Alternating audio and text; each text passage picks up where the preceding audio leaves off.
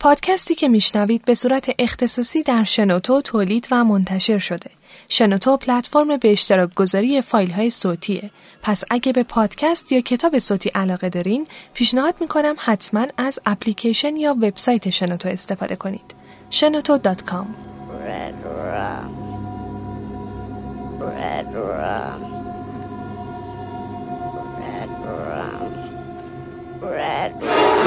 در این اپیزود مواردی چون سوء استفاده جنسی از کودکان، قتل و خشونت خانگی مورد بحث قرار می‌گیره که شنیدن اون ممکنه برای همه مناسب نباشه. گوش کردن به این اپیزود برای کودکان زیر 13 سال به هیچ وجه توصیه نمیشه.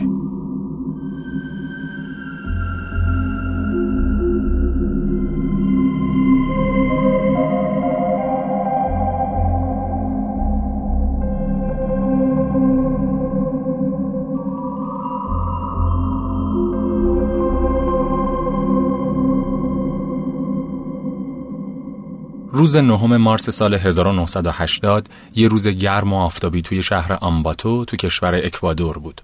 بازارهای محلی طبق روال هر روز کارشون رو شروع کرده بودن و فروشنده ها جلوی مغازه ها ایستاده بودن و سعی داشتن تا جایی که میشه مشتری های زیادی جذب کنن.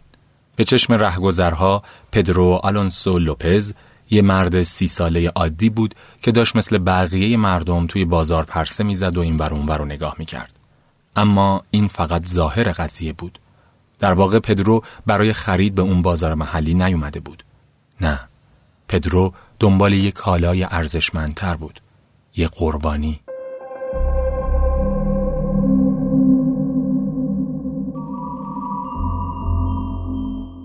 یه دفعه چشمش به یک دختر کوچیکی افتاد که یکم اونورتر داشت به مادرش کمک می‌کرد. ماریا پوورای دوازده ساله تموم مدت کنار مادرش بود. چون مادرش بهش گفته بود که اصلا حتی برای یه لحظه هم ازش جدا نشه. تا مبادا قربانی قاتل زنجیره دیوونهی بشه که توی این چند سال اخیر روزگار مردم شهر رو سیاه کرده بود. اما پدرو که موقع انتخاب قربانیهاش حسابی صبور بود اونقدر دوروبر دخترک پرسه زد تا اینکه بالاخره ماریا برای چند لحظه از مادرش جدا شد. پدرو لبخند موزیانه ای زد. حالا دیگه وقتش رسیده بود. سریع به سمت ماریا رفت و با مهربونی و خوشرویی باهاش خوشو بش کرد تا اعتمادش رو اینجوری جلب کنه. بعدم بهش گفت که براش یک کادو داره که تو ماشینه و ازش خواست بیاد دم ماشین و کادو رو ازش بگیره. ماریا چند لحظه مکس کرد. مامانش بهش گفته بود اصلا با مردای غریبه صحبت نکنه. اما این مرد خیلی مهربون و بی آزار به نظر می رسید. تازه می‌خواست بهش یک کادو هم بده. یعنی ممکنه این مرد غریبه اذیتش کنه؟ بدترین اتفاقی که می‌تونست بیفته چی بود؟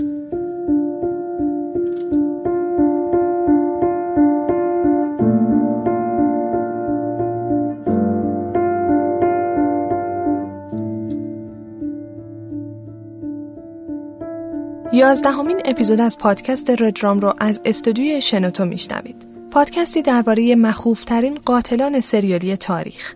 توی هر شماره از این پادکست شما رو با جزئیات زندگی و جنایت های معروف ترین قاتلان سریالی آشنا می کنیم و در کنارش به سابقه بیماری های روانی این قاتلان می پردازیم. جا داره اینجا یه پادکست دیگه هم بهتون معرفی بکنم. پادکست زنان تبهکار که به صورت اختصاصی فقط از شنوتو منتشر میشه و به طور کلی راجع به جرم و جنایت زنان صحبت می‌کنه. پیشنهاد می‌کنم حتما پادکست زنان تبهکار رو بشنوید.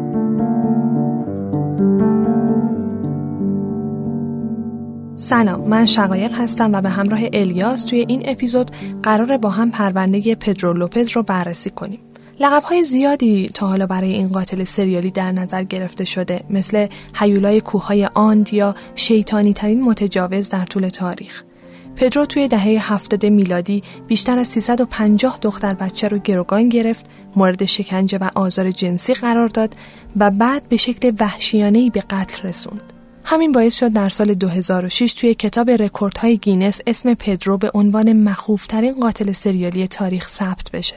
ترسناکترین قسمت داستان پدرو اینه که این قاتل سریالی با وجود تمام وحشیگری ها و قتل هایی که مرتکب شده 23 سال پیش برای همیشه از زندان آزاد شد و امروز هم آزادانه در میان مردم عادی به زندگیش ادامه میده.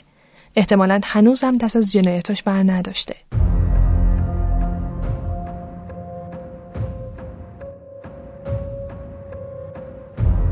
پدرو حتی قبل از اینکه به دنیا بیاد آدم بدشانسی بود. تو کلمبیای سال 1948 وقتی مادرش بنیلدا اونو باردار بود رهبر حزب رادیکال کلمبیا ترور شد و در سراسر کشور اعتراضهای زیادی شکل گرفت. تو جریان یکی از همین اعتراضها بود که پدرش کشته شد. علاوه بر پدرو که هنوز به دنیا نیامده بود، مادرش باید از 6 تا بچه دیگهشون هم مراقبت می‌کرد و دست تنها هزینه هاشون رو تعمین می‌کرد. در اکتبر همون سال بلافاصله بعد از به دنیا اومدن پدرو مادرش به فاحشگی رو آورد تا بتونه شکم بچه هاش رو سیر کنه.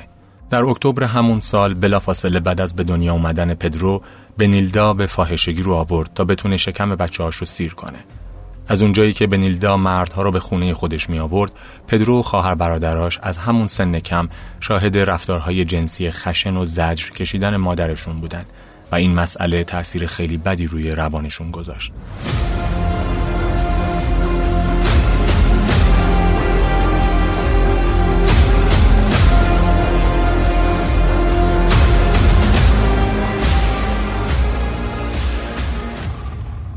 بر اساس تحقیقات روانشناسی کودکانی که شاهد آزار جنسی یکی از والدینشون به ویژه مادرشون هستن معمولا با اختلال اضطراب پس از سانحه یا PTSD دست و پنجه نرم می‌کنن اما علائم این اختلال با توجه به جنسیت بچه ها می‌تونه متفاوت باشه. دختر بچه ها معمولا خودشون رو جای مادرشون می‌ذارن و از لحاظ روحی زجری که مادرشون می‌کشه رو برای خودشون شبیه سازی می‌کنن. از اون طرف پسر بچه ها اکثرا خودشون رو جای فرد متجاوز می‌ذارن و رفتارهای خشونت آمیز اون رو تقلید می‌کنن و اینها همش در واقع علائم PTSD که در اثر مشاهده آزار جنسی والدینشون توی وجودشون شکل گرفته. پدرو هم از این قاعده مستثنا نبود و شروع کرد به کتک زدن و سوء استفاده جنسی از خواهرش. بنیلدای کلافم که توان تحمل این رفتارهای پدرو رو نداشت اون رو وقتی فقط هشت سالش بود از خونه بیرون کرد. پدرو بعد از بیرون انداخته شدن از خونه یه جوری خودش رو به شهر بوگوتا رسوند. اون موقع ها در نتیجه جنگ داخلی کلمبیا توی شهر بوگوتا هزاران بچه بی سرپرست و بی خانمان وجود داشت که همه توی خیابون ها زندگی می‌کردن و وضعیت رقت انگیز و تأسفباری داشتند. پدرو هم که چاره دیگه ای نداشت به جمع این بچه ها ملحق شد. هر شب توی خیابون میخوابید، هر فرصتی که پیش می اومد کوکائین می‌کشید و از ماشینا دزدی می‌کرد تا بتونه شکم خودش رو سیر کنه. اما در سال 1958 یک زوج توریست آمریکایی پدرو رو دیدن که توی خیابونها گدایی می‌کرد و حسابی دلشون براش سوخت. پس اونو به یه پرورشگاه همون نزدیکی ها بردن و تمام هزینه های تحصیل و اقامتش رو یه جا پرداخت کردن. اما این خوشحالی پدرو دوامی نداشت. دو سال بعد وقتی یکی از معلماش بهش تجاوز کرد، اون که حسابی ترسیده بود و آسیب دیده بود، از پرورشگاه فرار کرد و دوباره به زندگی توی خیابونا رو آورد. بعد از 6 سال زندگی توی خیابونا و دزدی کردن، پدرو که دیگه 18 سالش شده بود، به خاطر دزدیهاش دستگیر و زندانی شد و توی همین زندان بود که پدرو اولین قتلش رو مرتکب شد. توی زندان پدرو به طور مداوم توسط سه تا از همسلولیهاش به طرز وحشیانه مورد تجاوز قرار می گرفت. قبلا وقتی توی پرورشگاه بهش تجاوز شده بود از دست متجاوز فرار کرده بود. اما اینجا دیگه زندان بود و به راحتی نمی‌تونست فرار کنه. این آزار و های جنسی تأثیرش رو روی پدرو گذاشت و خشم زیادی رو در وجودش برانگیخت. این شد که برای تموم کردن این عذاب یک نقشه شوم کشید و سری دست به کار شد. شبها وقتی همه میخوابیدن پدرو با وسایلی که از گوش و کنار زندان پیدا می‌کرد سعی می‌کرد یه چاقوی جیبی تیز بسازه. بالاخره بعد از چند روز وقتی چاقوش آماده شد پدرو از پشت سر گلوی تک تک متجاوزهاش رو برید و اونا رو کشت. این شد که پدروی 18 ساله یه شبه از یه نوجوون سختی کشیده و ناراحت تبدیل به یک قاتل بیرحم شد. پدرو متوجه شد که موقع قتلها یه حس خیلی خوبی رو تجربه می‌کنه. یه احساس راحتی و یه احساس لذت که با هیچ کار دیگه ای نمی‌تونست تجربه کنه. انگار که با این کار می‌تونست از زندگی انتقام بگیره و خشم و نفرتش رو با کشتن قربانیهاش خالی کنه. به خاطر این قتلها دو سال به حکم پدرو اضافه شد. اما اون که لذت قتل رو چشیده بود تصمیم گرفت دیگه درد سر درست نکنه تا هرچه زودتر از زندان آزاد بشه و بره سراغ تنها کاری که توی این زندگی خوشحالش می‌کنه یعنی قتل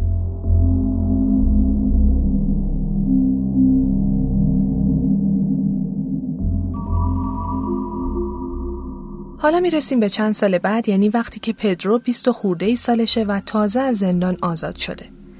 فاصله بعد از آزادی از زندان پدرو از بوگوتا به پرو رفت و شروع کرد به انتخاب کردن قربانیهاش. می‌دونست که اگه می‌خواد دوباره دستگیر نشه باید قربانیاشو با دقت انتخاب کنه و با قتلهاش خیلی جلب توجه نکنه. علاوه بر این قربانیاشو باید از بین افرادی انتخاب می‌کرد که سادلوه بودن و راحتتر از بقیه گول میخوردن. این شد که پدرو یه پروفایل برای قربانیاش ساخت. دختر بچه هایی که توی قبایل بومی پرو زندگی می‌کردن و از نظر پدرو این دختر بچه ها چند تا ویژگی داشتن که اونا رو قربانی های مناسبی می‌کرد. اول اینکه چون توی قبایل خودشون توی کوهپایه ها زندگی می‌کردن و خیلی اجتماعی نبودن راحت تر گول میخوردن. دومی که از اونجایی که قبایل بومی پرو همیشه با دولت و قوانین کشور مشکل داشتن مسائلشون رو با روشای سنتی بین خودشون حل می‌کردن و از اون طرف هم پلیس هم خیلی به امنیت این قبایل اهمیتی نمی‌داد و توی پرونده های مربوط به بومی ها دخالت نمی‌کرد. این شد که پدرو بدون اینکه نگران دستگیر شدن باشه دختر بچه های زیادی رو گروگان گرفت بهشون تجاوز کرد و بعد به شکل بیرحمانه ای اونا رو به قتل رسوند رفته رفته تعداد دختر بچه هایی که گم می شدن اونقدر زیاد شد که حتی پلیس هم نمی‌تونست این پرونده ها رو نادیده بگیره. اما با این حال هیچ مدرک سرنخ یا شاهدی نبود که بتونه به تحقیقات پلیس کمک کنه. بعد از یه مدت بررسی سطحی پلیس به این نتیجه رسید که احتمالا این دخترها توسط گروه های خرید و فروش انسان گروگان گرفته شدن تا توی یک کشور یا یه شهر دیگه به عنوان خدمتکار کار کنند. پس پرونده این دخترای گم شده رو مختومه اعلام کرد. از اون طرف پدرو تمام این مدت توی کوپایه های آند به فعالیت خودش ادامه می‌داد و هر روز شایعه های زیادی راجع به یک قاتل زنجیره دیوانه که دختر بچه های کوچیک رو هدف قرار می‌داد بین مردم پرو پخش می‌شد. رفته رفته این قاتل زنجیره از اونجایی که بیشتر قربانیهاش رو از بین قبایل کوههای آند انتخاب می‌کرد هیولای کوههای آند لقب گرفت. همه چیز راجع به این قاتل زنجیره‌ای خیلی مرموز و خوفناک بود.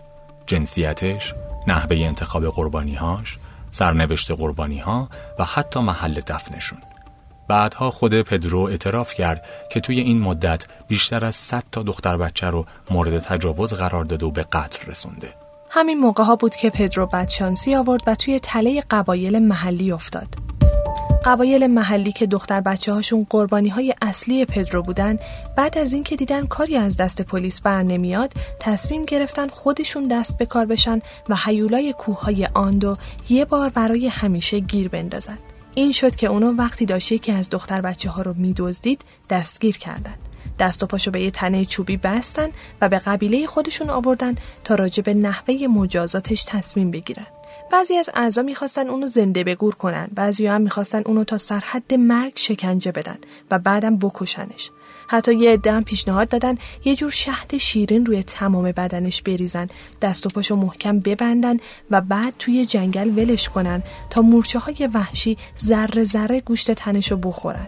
اما یه اتفاق ناخواسته باعث شد هیچ کدوم از این نقشه ها عملی نشه و پدرو برای بار دوم بدون اینکه مجازات بشه آزاد بشه. اینجاست که مری وارد داستان میشه. مری یه مبلغ مذهبی آمریکایی بود که خیلی شانسی از همون قبیله سر در آورد که پدرو لوپز رو دستگیر کرده بودند. مری که فکر می‌کرد پدرو آدم بیگناهیه و روحش هم خبر نداشت که پدرو چه قتلهای وحشتناکی مرتکب شده وقتی اعضای قبیله داشتن راجع به نحوه مجازات پدرو بحث می‌کردن سعی می‌کرد اونا رو راضی کنه که آزادش کنن. هنوز دقیق معلوم نیست که اون روز بین مری و اعضای قبیله چه اتفاقی افتاد و چه حرفهایی رد و بدل شد. اما هر چی که بود نتیجهش این شد که اعضای قبیله دست و پای پدرو لوپز رو بستن اونو توی ماشین مری انداختن و ازش خواستن مستقیم اونو به اداره پلیس ببره. شاید فکر می‌کردن مامورهای پلیس به حرفهای مری که یه خانم آمریکایی بود گوش میدن و لوپز رو دستگیر و مجازات می‌کنن. یا شاید هم اصلا به مری نگفتن که قضیه چیه و پدرو چرا باید مجازات بشه و فقط ازش خواستن بدون اینکه سوالی بپرسه پدرو لوپز رو تحویل مامورهای پلیس بده. این شد که مری در حالی که پدروی دست و پا بسته رو روی صندلی عقب ماشینش انداخته بود از اون قبیله بیرون آمد و وقتی به اندازه کافی از اونجا دور شد چون فکر می‌کرد پدرو کاملا بیگناهه دست و پاشو باز کرد و بهش گفت تا دم مرز میرسوندش تا بتونه از کلمبیا فرار کنه. پدرو هم که می‌دونست یک بار دیگه از مجازات جون سالم به در برده لبخند مرموزی زد و از مری تشکر کرد. این شد که حیولای کوههای آند بعد از به قتل رسوندن بیش از 100 نفر یک بار دیگه بدون هیچ مجازاتی آزاد شد تا به قتلهای وحشیانش ادامه بده.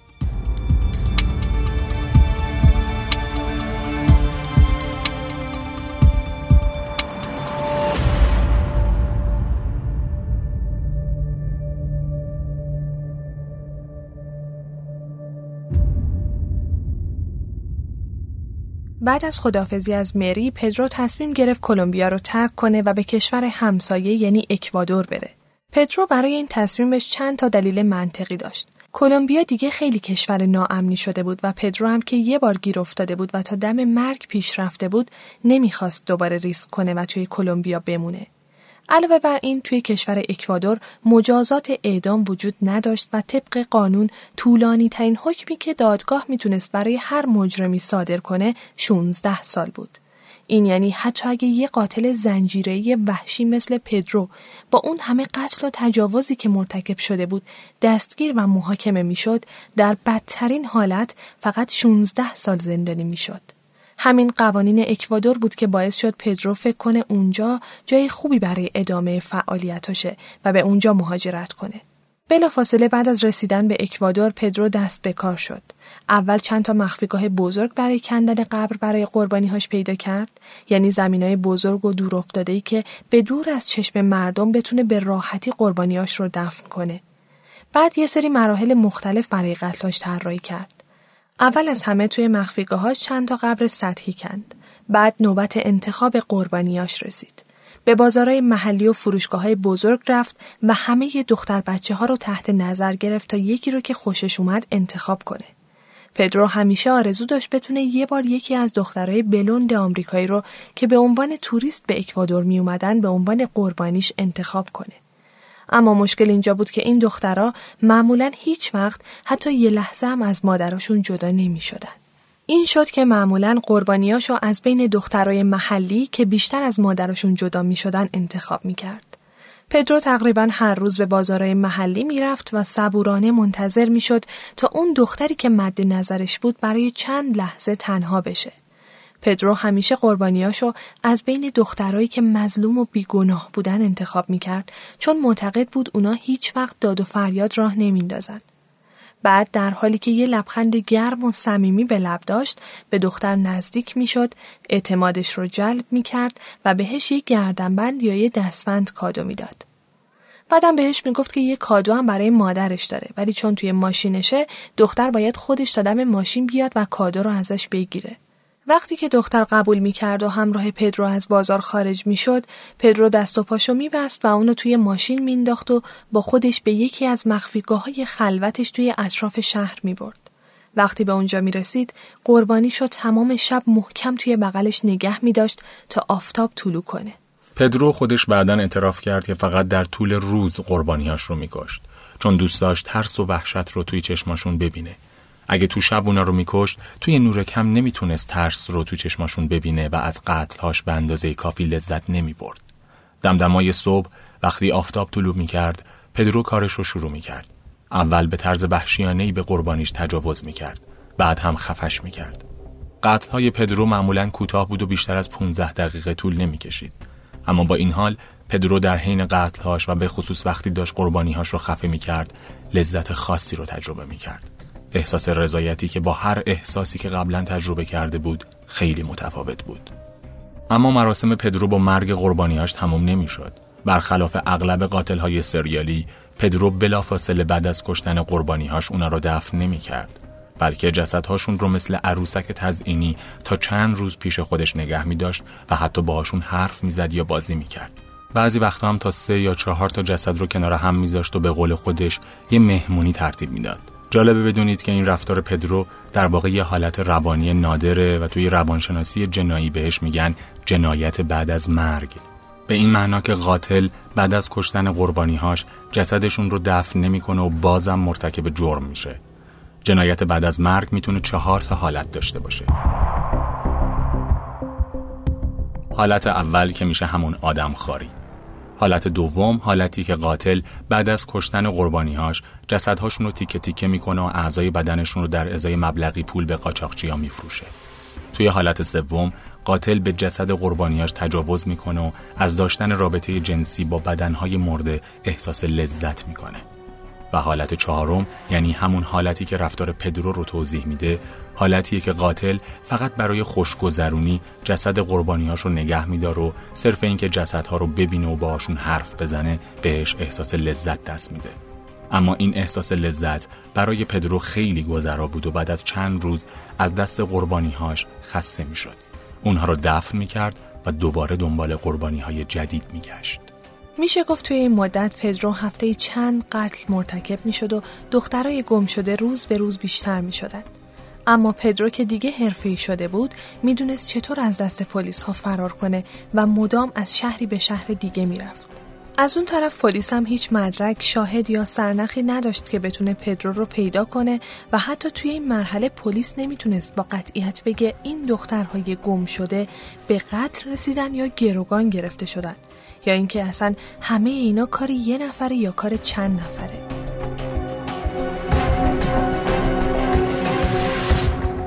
از طرف دیگه خانواده های قربانی ها در به در دنبال دخترشون میگشتن. همه جا اعلامیه پخش می‌کردن و برای هر کسی که می‌تونست تو پیدا کردن دختراشون کمکشون کنه مجدگانی در نظر می‌گرفتن.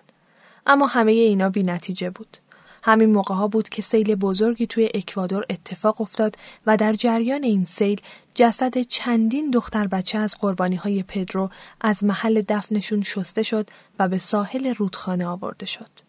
این مسئله وحشت عمومی رو از قبلا بیشتر کرد چون دیگه کاملا مطمئن بودن دختر بچه های بیگناهی که دزدیده میشن به شیوه دردناکی به قتل می‌رسن پزشکی قانونی هم بعد از کالبد شکافی جسدها اعلام کرد احتمالا همه این قتلها کار یه نفره و پلیس باید دنبال یه قاتل زنجیره‌ای بگرده. این شرایط دردناک برای چند سال توی اکوادور ادامه داشت و دیگه همه از این موضوع میترسیدن. انگار که یک حیولای مخوف از یک فیلم ترسناک بیرون اومده بود و شروع کرده بود به شکار کردن در سراسر اکوادور. هیچ کس حتی اسم این حیولا را نمی‌دونست و حتی یه دونه شاهد هم تا حالا ندیده بودتش. اما چیزی که مردم اکوادور نمی‌دونستن این بود که این حیولای وحشتناک یه مرد سی ساله معمولی با ظاهر کاملا عادی بود که هر روز توی بازارهای محلی پرسه می‌زد.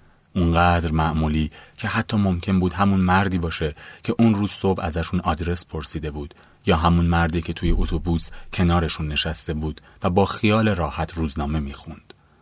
با وجود این رعب و وحشت مردم اکوادور امید داشتند که بالاخره یه روز حتی این هیولا هم یه اشتباهی مرتکب بشه و همون اشتباه باعث دستگیریش بشه و اون روز خیلی زودتر از چیزی که انتظارش رو داشتن فرا رسید نهم مارس سال 1980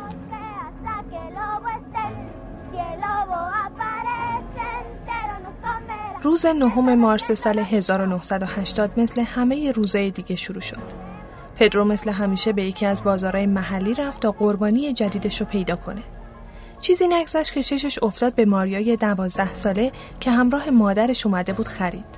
پس ماریا و مادرش رو دنبال کرد و منتظر شد تا ماریا یه لحظه از مادرش جدا بشه. اما چیزی که پدرو نمی‌دونست این بود که مادر ماریا تمام مدت متوجه رفتار عجیبش شده بود و یه حرکت غلط از سمت پدرو کافی بود تا مادر ماریا شروع کنه به داد و فریاد زدن و همین اتفاقم افتاد همین که پدرو به ماریا نزدیک شد و شروع کرد به حرف زدن باهاش مادر ماریا که انگار ته دلش می‌دونست این مرد همون حیولاییه که تمام این سالا بچه هاشونو میدزدیده شروع کرد به داد زدن و کمک خواستن.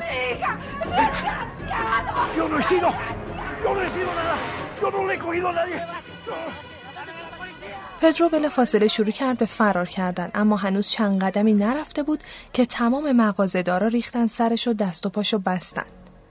مامورای پلیس چند دقیقه بعد به بازار رسیدن و پدرو لوپز بالاخره بعد از این همه سال قتل و تجاوز دستگیر شد. Se interrumpía una de las historias más macabras de nuestro país con la detención de Pedro Alonso López, el monstruo de los Andes, autor de 46 asesinatos y 46 violaciones a niñas de entre 9 مردم عادی و رهگذرهای بازار در حالی که اشک شوق میریختن شاهد این صحنه بودند.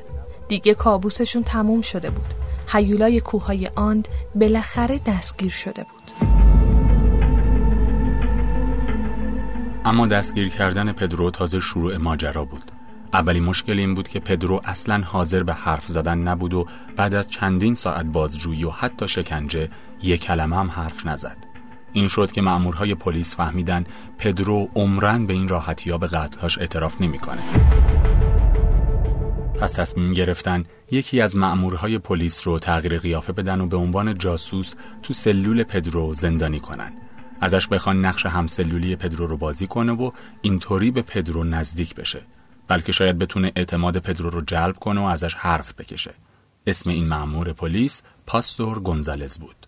اما از اول هیچ چیز اونطوری که انتظارش رو داشتن پیش نرفت. پدرو اصلا از گونزالز خوشش نمی اومد و اصلا باهاش صحبت نمی کرد. از اون طرف گونزالز هم از پدرو وحشت داشت و از اینکه تمام روز باهاش توی یه سلول چند متری زندانی بود خیلی می ترسید. حتی شبا موقع خواب از ترس اینکه پدرو بخواد خفش کنه یا گردنشو ببره یه حوله زخیم دور گردنش میپیچید. این وضعیت برای یه ماه ادامه داشت تا اینکه بالاخره پدرو شروع کرد به صحبت کردن با گونزالز و کم کم تمام جزئیات قتلاشو براش تعریف کرد. از قتلهاش توی اکوادور گفت. بعدم از قتلهایی که توی پرو و کلمبیا مرتکب شده بود گفت و حتی بهش پوز داد که تا الان بیشتر از 350 تا قتل مرتکب شده. بعد از ضبط کردن تمام این حرفها گونزالز به پدرو گفت که واقعا کیه. اما پدرو نه تنها از دست گونزالز عصبانی نشد بلکه حتی از اون موقع به بعد با پلیس همکاری کرد تا تحقیقات رو پیش ببره. انگار که همکاری کردن با پلیس برای پیش بردن تحقیقات باعث می‌شد همه قتلاش رو مرور کنه و یه جور احساس افتخار یا حتی احساس نوستالژی بهش دست بده.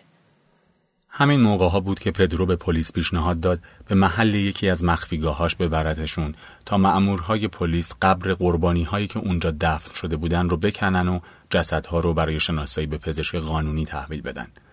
اما یه مشکل اساسی وجود داشت. پرونده پدرو اونقدر معروف و جنجالی شده بود و اونقدر توی دل مردم ترس ایجاد کرده بود که همه مردم می‌خواستن پدرو زودتر اعدام بشه و ممکن بود اگه بیرون از زندان ببیننش کتکش بزنن بهش شلیک کنن یا خودشون بکشنش واسه همین مأمورهای پلیس به پدرو گفتن که باید تغییر قیافه بده و بهش یونیفرم یک مأمور پلیس رو دادن تا وقتی که به مخفیگاهش میبردشون توسط مردم عادی شناسایی نشه اینطوری شد که پدرو مأمورهای پلیس رو به مخفیگاه برد که توی تموم این سالها قربانیهاش رو اونجا دفن می‌کرد.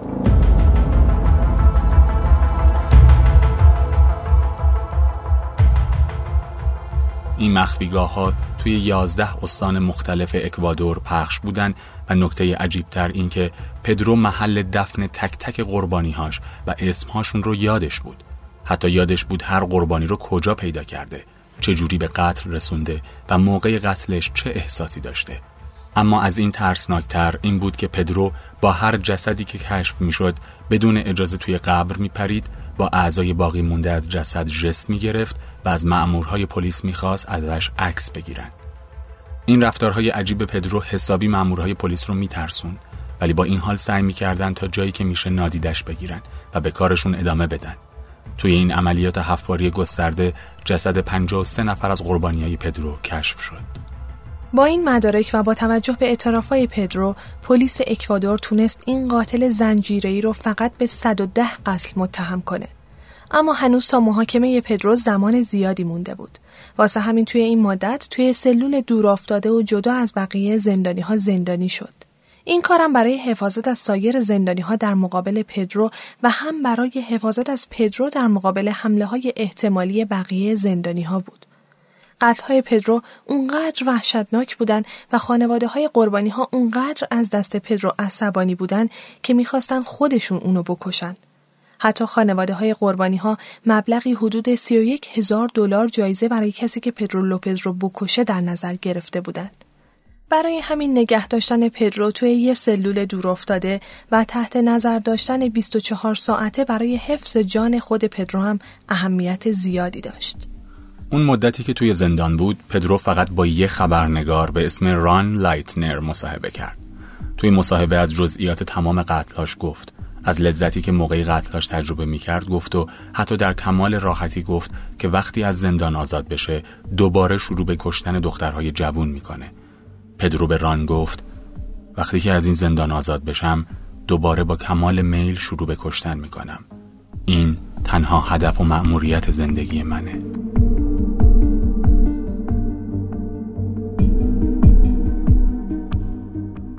شنیدن این حرفها ران رو به شدت شوکه و وحشت زده کرد. هم پدرو، هم ران، هم مامورهای پلیس و هم مردم اکوادور همگی به خوبی می‌دونستند که بر اساس قوانین اکوادور بیشترین حکم زندانی که برای هر تبهکاری می‌شد صادر کرد 16 سال بود. و این یعنی پدرو حتی اگه به جرم 110 قتل محکوم می‌شد باز هم فقط 16 سال زندانی می‌شد. با اینکه کل مردم اکوادور و کل دستگاه قضایی این کشور می‌خواستن پدرو اعدام بشه اما هیچکس نمی‌تونست قانون کشور رو یه شبه تغییر بده تا فقط یه نفر رو به مجازاتی که حقش بود برسونه بالاخره در جولای سال 1980 محاکمه پدرو شروع شد و در جریان این محاکمه به جرم قتل عمد 110 نفر به 16 سال زندان محکوم شد. این حکم با توجه به وحشیگری های پدرو خشم تمام مردم اکوادور رو برانگیخت و به ویژه خانواده های قربانی ها رو حسابی عصبانی کرد. به خاطر همین مردم سراسر اکوادور شروع کردند به اعتراض کردند. اما باز هم کار خاصی از دست کسی بر نمی اومد. این شد که پدرو لوپز از سال 1980 تا 1994 توی سلول دور افتادش حبس شد تا اینکه تو سال 1994 بعد از گذروندن 14 سال از حکمش زودتر از موعد از زندان آزاد شد. اما هنوز یک ساعتی از آزاد شدنش نگذشته بود که مقامات اکوادور دوباره دستور دستگیریش را صادر کردند.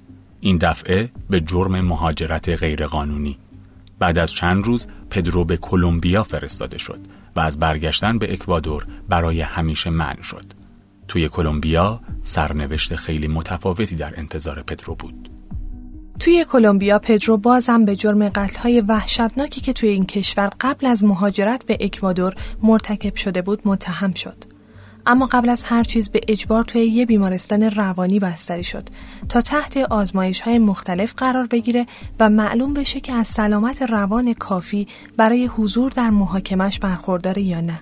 بعد از چند ماه بستری بودن توی این بیمارستان و آزمایش های مختلف روانپزشکان اعلام کردند که پدرو کاملا دیوانه است و اصلا از لحاظ ذهنی آمادگی لازم برای شرکت در محاکمه خودش رو نداره. واسه همین پدرو به یه بیمارستان روانی مخصوص زندانی ها منتقل شد. این بیمارستان روانی جو امنیتی شدیدی داشت و بیشتر شبیه زندان بود تا بیمارستان. و همین باعث شد مردم کلمبیا خیالشون یکم راحت بشه. با اینکه همه ترجیح می‌دادن پدرو اعدام بشه اما می‌دونستن که تا زمانی که پدرو کاملا سلامت روانش رو به دست نیاره از اون بیمارستان روانی مرخص نمیشه و با توجه به سابقه پدرو همه مطمئن بودن که پدرو تا آخر عمرش نمی‌تونه سلامت روانش رو به دست بیاره و از اون بیمارستان روانی آزاد بشه اما چیزی که مردم کلمبیا و حتی کارکنای اون بیمارستان نمی‌دونستن این بود که پدرو لوپز توی تمام این سالها کار خودش رو خوب یاد گرفته بود و می‌دونست چطور از هر مخمسه جون سالم به در ببره. در سال 1998 بعد از چند سال بستری شدن توی اون بیمارستان روانی جواب آزمایش های پدرو نشون می‌داد که کاملا سلامت روانش رو به دست آورده و مثل هر آدم معمولی دیگهی کاملا منطقی فکر می‌کنه و تصمیم می‌گیره واسه همین تو همین سال بود که با یه وسیقه 50 دلاری از بیمارستان روانی مخصوص زندانی ها آزاد شد. هنوزم بعد از این همه سال مشخص نشده که پدرو چطور تونست از اون بیمارستان روانی بیرون بیاد. خیلی هم معتقدن احتمالا پدرو بعد از چند سال بستری بودن یاد گرفته چطور همه دکترا و روانپزشکا رو فریب بده و دقیقا همون چیزی رو بهشون بگو همون جوری رفتار کنه که از یه آدم سالم انتظار می‌رفته هرچی که بود پدرو بلافاصله بعد از آزادی بعد از چهل سال پیش مادرش برگشت تا ازش پول بگیره. اما وقتی دید مادر در حال مرگش هیچ پولی نداره همه وسایل خونش رو فروخت پولش رو برای خودش برداشت و اونو همون جوری رها کرد تا در تنهایی خودش با مرگ دست و پنجه نرم کنه. بعد از این تا به امروز هیچ خبری از پدرو لوپز شنیده نشده.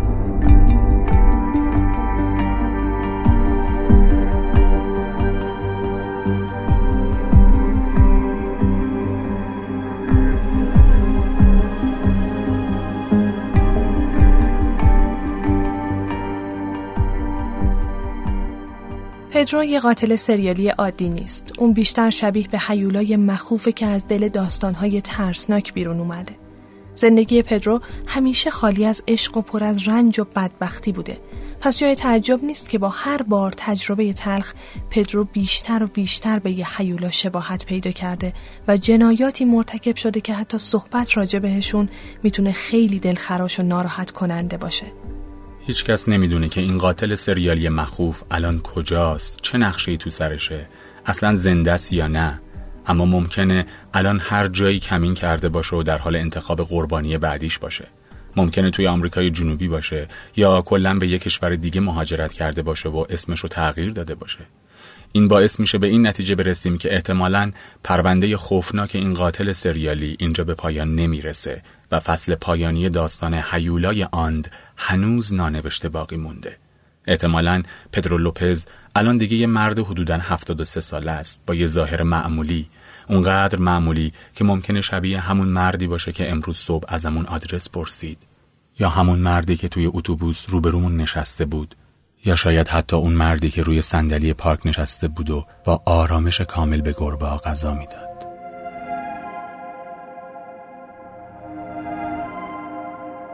این سرانجام پدرو لوپز یکی از قاتلین سریالی معروف دنیا بود. نمی‌تونیم بگیم که ازش لذت بردین، نمی‌تونیم بگیم که ازش ناراحت شدین، ولی می‌تونیم بگیم که این تمام چیزی بود که می‌تونستید از پدرو لوپز بشنوید. این اپیزود ردرام همینجا به پایان می‌رسه. خیلی ممنون که تا اینجا همراه ما بودین و ما رو برای شنیدن انتخاب کردین. ازتون خواهش می‌کنیم که کانال ردرام رو برای دیگران به اشتراک بگذارید کامنت بذارید like کنید و subscribe کنید. تا قسمت بعدی منتظر ما باشید. خدا نگهدار.